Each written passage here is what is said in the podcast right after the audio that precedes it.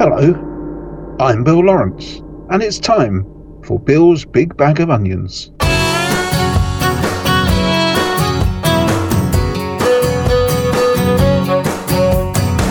Neon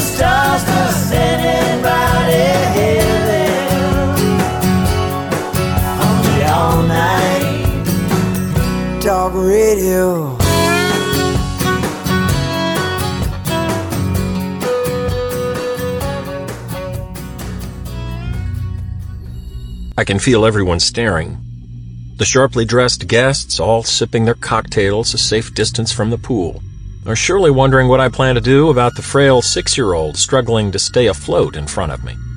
I'm wondering the same thing. Every time I extend my arms toward the flailing child to offer help, my gesture is refused by his grating scream, Let me do it! I feel an uneasy sense of responsibility. But I want to respect his efforts, so I continue to let him struggle. The tension between the adults' judging glances and this scrappy kid's determination to persist has me caught in a seriously awkward position. And he's not even my kid. Spencer was the son of my friend Zach, whom I had met in graduate school at the University of Minnesota.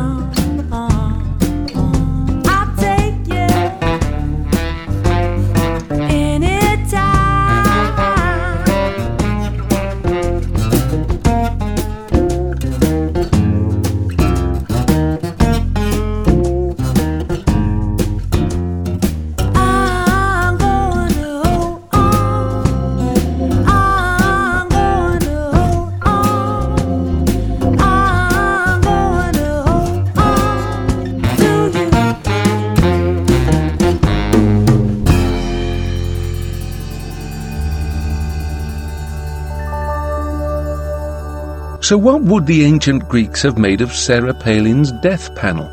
A good place to start is the most systematic early account of public language Aristotle's Art of Rhetoric. Like many classical philosophers, Aristotle was skeptical of the merits of demokratia, people power, literally rule by the common citizenry, in part because he had seen how readily rhetoric could be misused and perverted into demagoguery. But his rhetoric is chiefly concerned with understanding how public language works and how it may be categorized and learned. The ancients distinguished between those statements and arguments which could proceed to secure conclusions, mathematical operations, for instance, and scientific observations, and those which dealt with probabilities and opinions. They used the word dialectic to describe the careful reasoning that allowed philosophers like Socrates to probe difficult questions where certainty is impossible.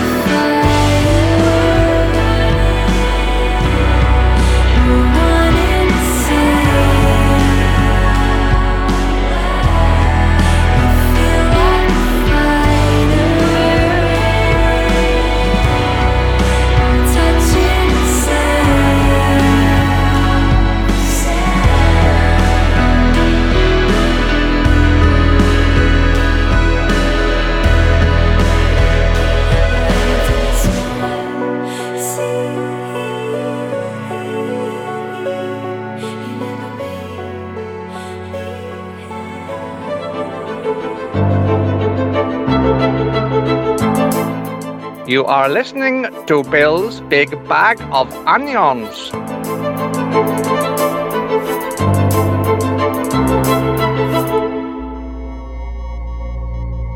The most important and enduring lessons come from the difficult roads.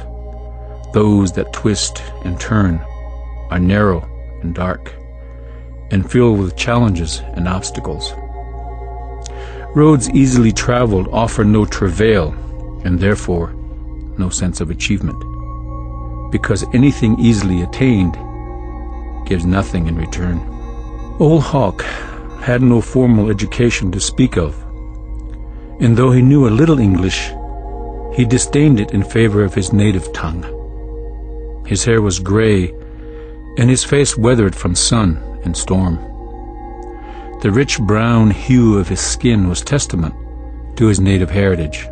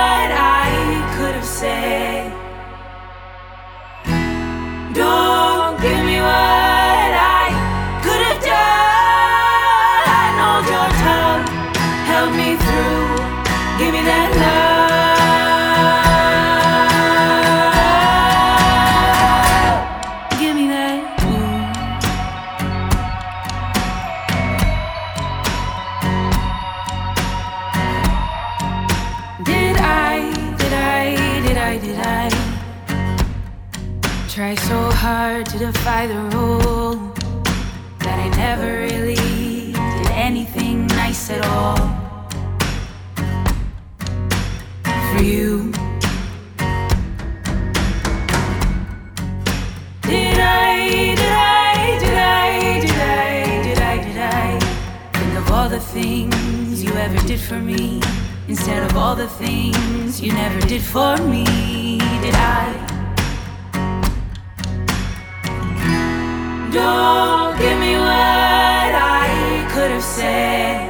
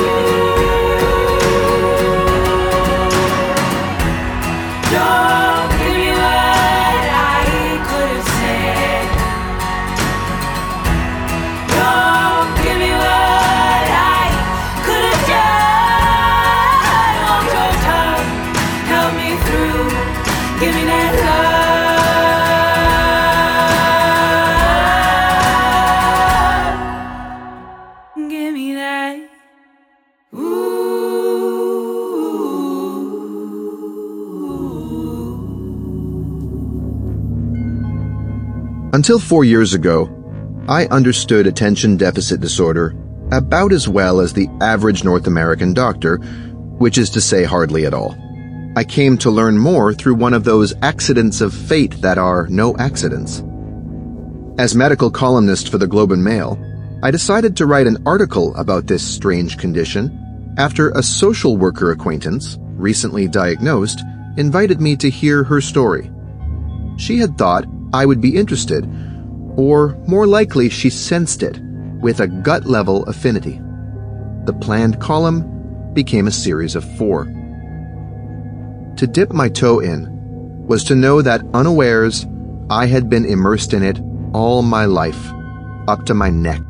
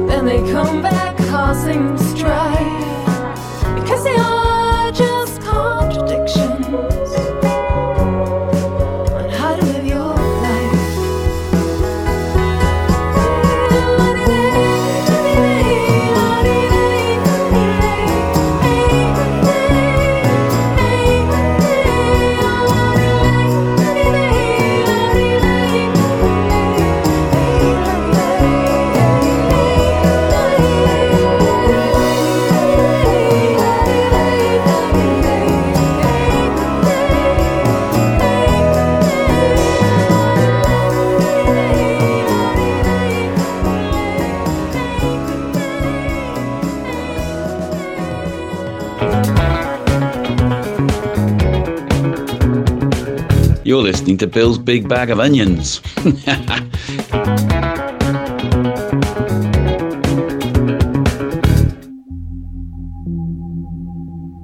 For those of us who work for a living and are somewhere in the middle, my intent is to offer both a specific mindset and practical ways to support the belief that we have some control over our destiny. Working in the middle of an organization creates certain predictable dilemmas for each of us. The most difficult struggle is between serving our personal ambition to get ahead and, at the same time, doing work that has personal meaning in a way that maintains our integrity and optimism. It is easy and seductive at times to experience a sense of pessimism that the organization will ever become the kind of place we wish it to be.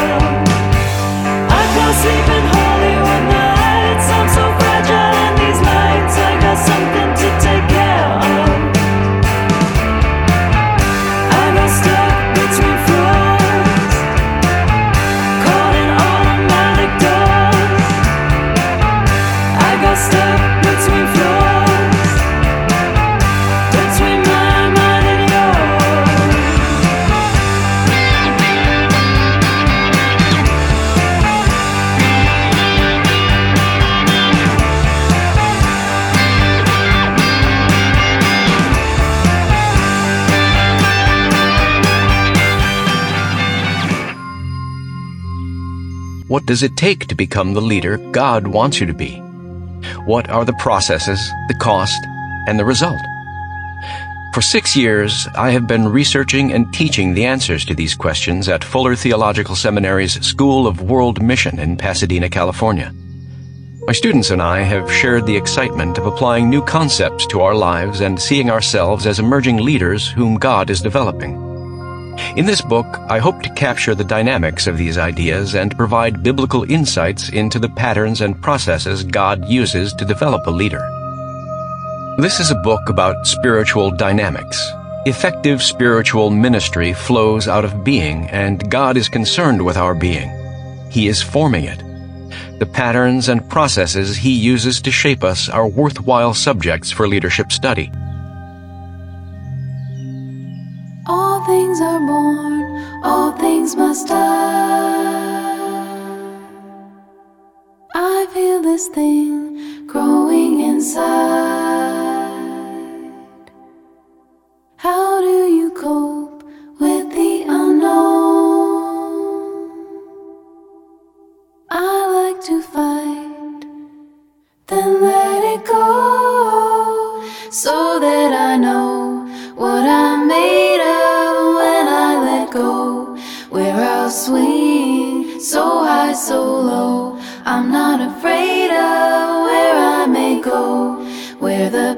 一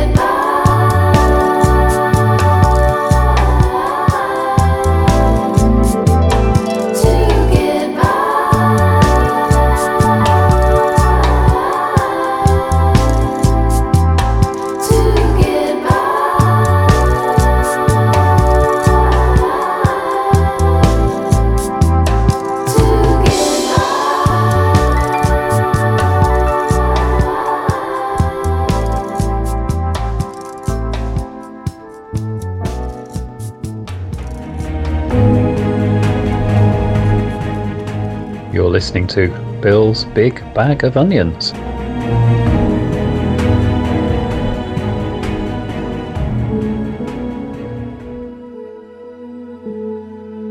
Avoid mentioning all your children. Ditto for lists longer than three items. Imagine standing in front of a huge televised audience with only a minute to introduce yourself. The stakes are enormous. You're running for U.S. president. What do you say and what do you leave out? That's a problem that you and I, on a smaller stage, face daily. At a 2016 Democratic debate, one of the candidates, a former U.S. Senator, told us that he had five daughters and one son. Fine. Then he proceeded to name each one, plus tell us their occupations. But after the first two daughters, he paused, as if he couldn't remember a single thing about daughter number three.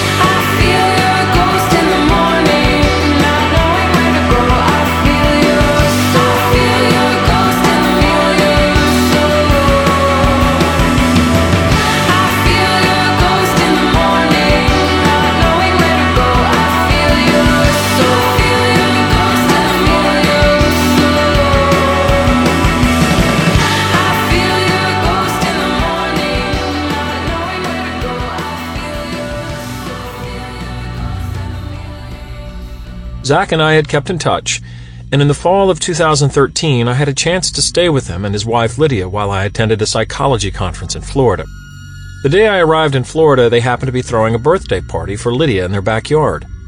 For some reason, Spencer instantly latched on to me as his new buddy, which was apparently a departure from his normally aloof disposition. As people arrived at the party, they did the typical things adults do with six year olds. In their best kid voice, they asked Spencer his age, gave him extra cuddly hugs, or wondered aloud, Do you remember me, Spencer? They were being lovely, but this small talk in a party setting was like kryptonite for Spencer. I watched his body language slowly shrink while a palpable sense of anxiety began to overcome him.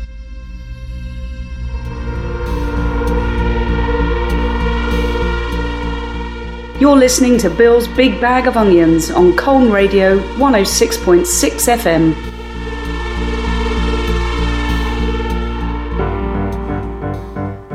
It's a breakneck Monday morning, and I can take it slow. Pour cream into my coffee, fresh from off the stove. I replay my favorite, saddest song to remember how it goes. Or pick up where I left off with last night's episode. If you're interested, I could tell the benefits of being alone. Each day I work a little bit on plans of my own. I book flights to places I have always wanted to go. Listening to records, monophonic stereo. Crawl into bed and check for unread messages on my phone. If you're curious,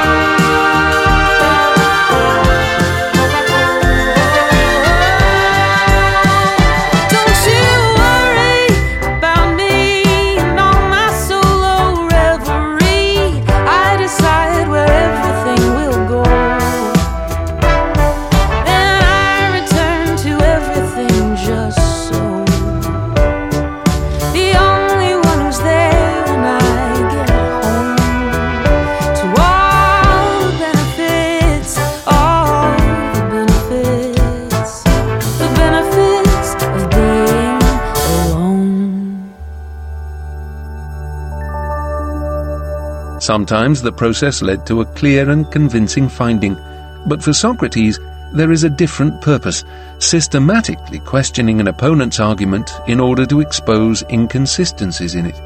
The result is aporia, a healthy kind of bewilderment in which a bubble of complacency is pricked and the interlocutor is forced to admit that he knows much less than he thought he did. Often Socrates admits that he too is perplexed, though he at least has some idea of what he does not know and has, through his questioning, managed to share his own valuable sense of ignorance and uncertainty with his opponent. Dialectic may lack the epistemic authority of, say, arithmetic, but it is a valuable tool with which to explore the many subjects of human inquiry that cannot be resolved definitively. So where does rhetoric fit into this scheme?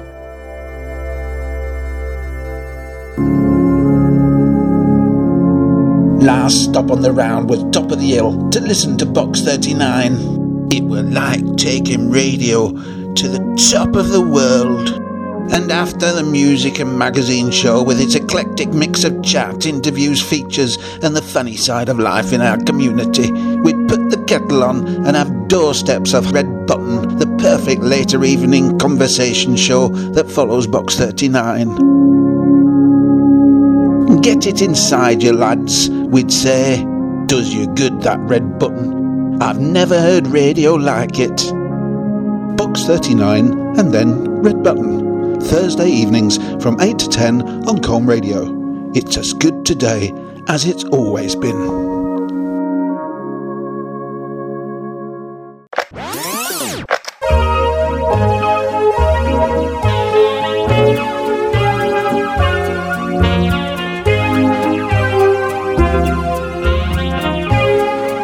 Some lovely onions here.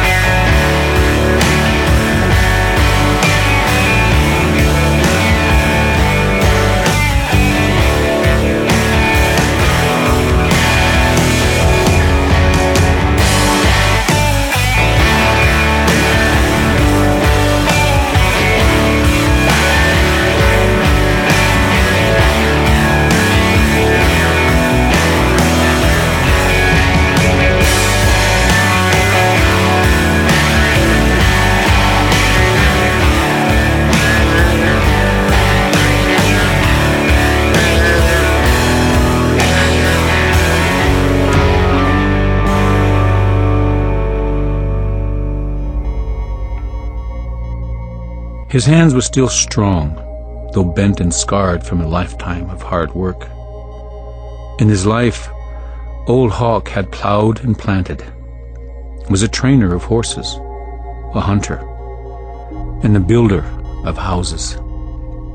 He had lost count of the thousands of post holes he had dug to build fences, and likewise the number of posts he had placed in the earth. He had known disappointment, heartache, sadness, and loss, as well as the satisfaction of a job well done, and the resolve of clinging to his beliefs and principles in the face of temptation and ridicule. In many, many ways, he was like most men, most people. But to the young man, his grandfather was like no other.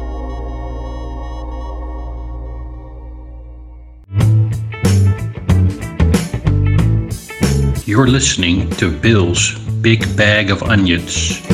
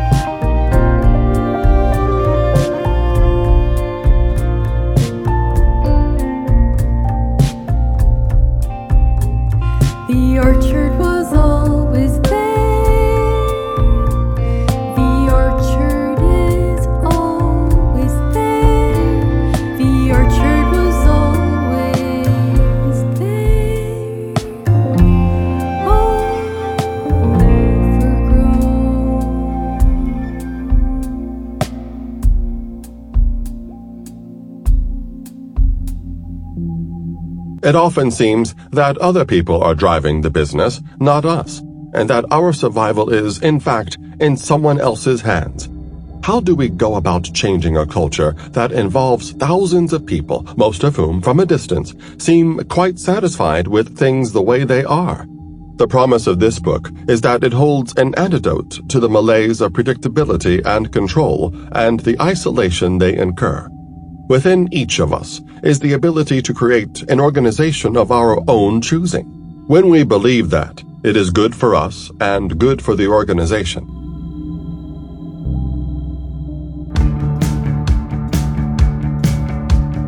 I'm trying to think about dreams I've had, happy or sad or the middle. Sometimes about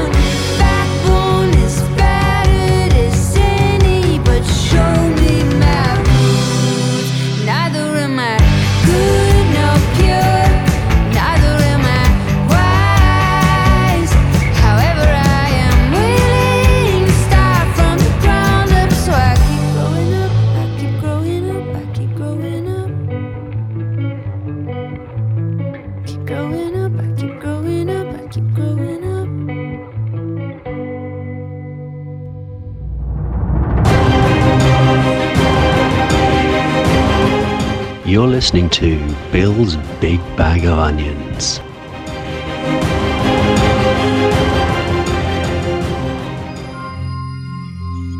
Those who study patterns and processes and use insights from them in life and ministry will be better prepared leaders. My students and I have studied hundreds of lives from three categories of leaders historic, biblical, and contemporary. As we've compared findings from these studies, We've gained insights that are transferable to other leaders' lives, including our own. My classes have helped me identify, label, define, and suggest ways to use these insights in the process of selection and training of leaders. These insights can help leaders in all kinds of situations to identify and become more sensitive to God's working in their own lives as He forms them into the leaders He wants them to be.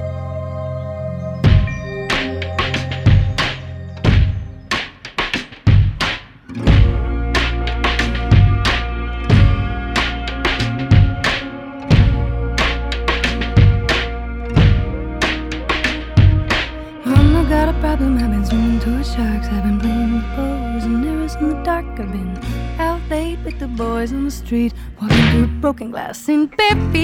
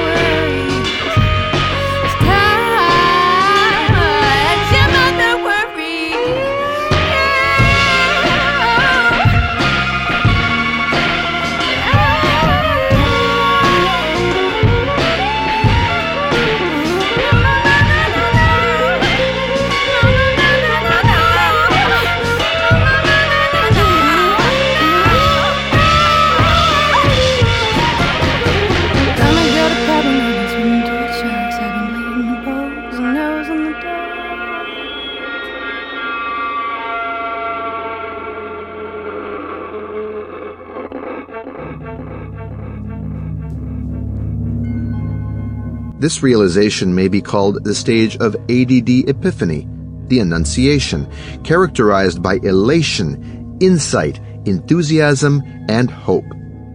It seemed to me that I had found the passage to those dark recesses of my mind from which chaos issues without warning, hurling thoughts, plans, emotions, and intentions in all directions.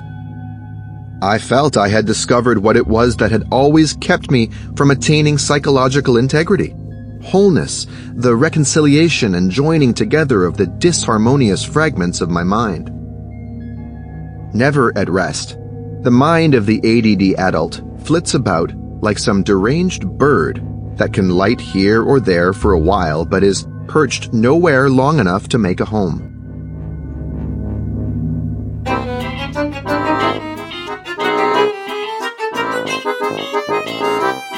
You're listening to Bill's Big Bag of Onions.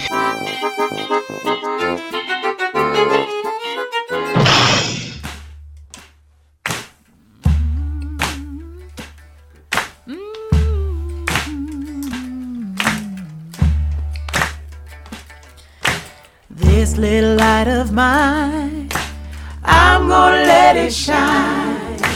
This little light of mine, I'm gonna let it shine. This little light of mine, I'm gonna let it shine. Let it shine, let it shine, let it shine.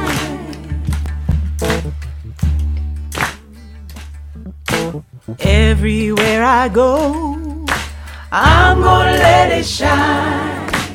Everywhere I go, I'm gonna let it shine. Everywhere I go, I'm gonna let it shine. Let it shine, let it shine, let it shine. Yeah. This little light of mine, I'm gonna let it shine. This little light of mine, I'm gonna let it shine. This little light of mine, I'm gonna let it shine. It shine, let it shine, let it shine. Out there in the dark, I'm gonna let it shine. Out there in the dark, I'm gonna let it shine. Out there in the dark, I'm gonna. Let it shine, let it shine,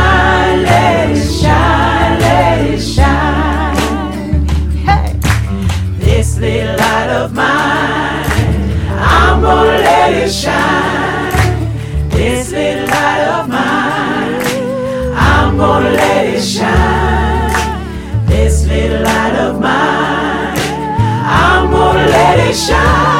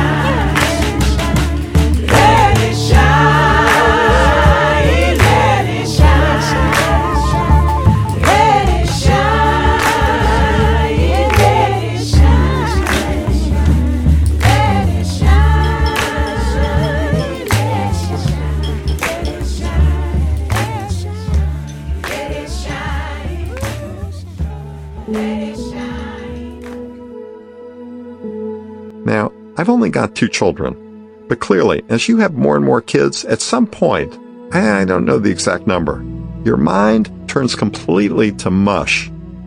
Then the candidate recovered. Julia, massage therapist. Luckily, daughters number four and five were both in school, so they were quickly dispensed with. But here's the question, and it's the same one your audience has. Why do we need all this info? Sometimes, when providing information, you and I fall in love with the details, as if they were our children. We want everyone to know all about them. But this candidate's main message was clear without the details.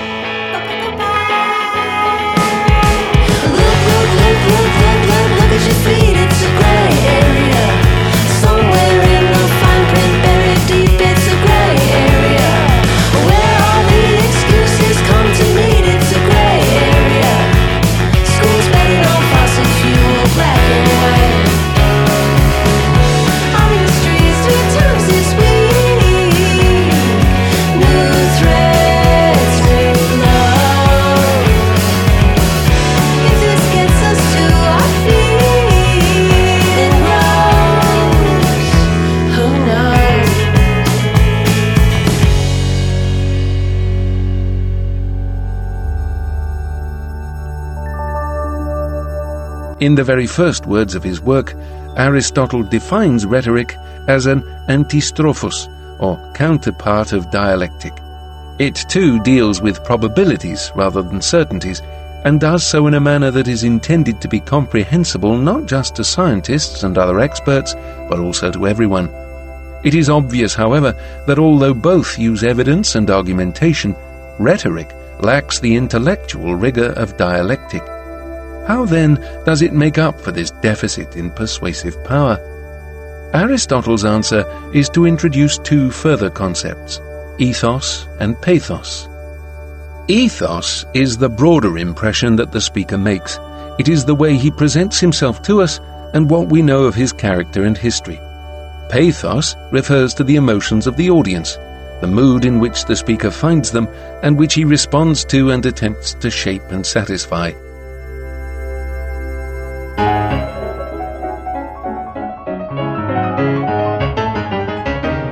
I'm Bill Lawrence, and I've been accompanying you through a world of music and spoken word.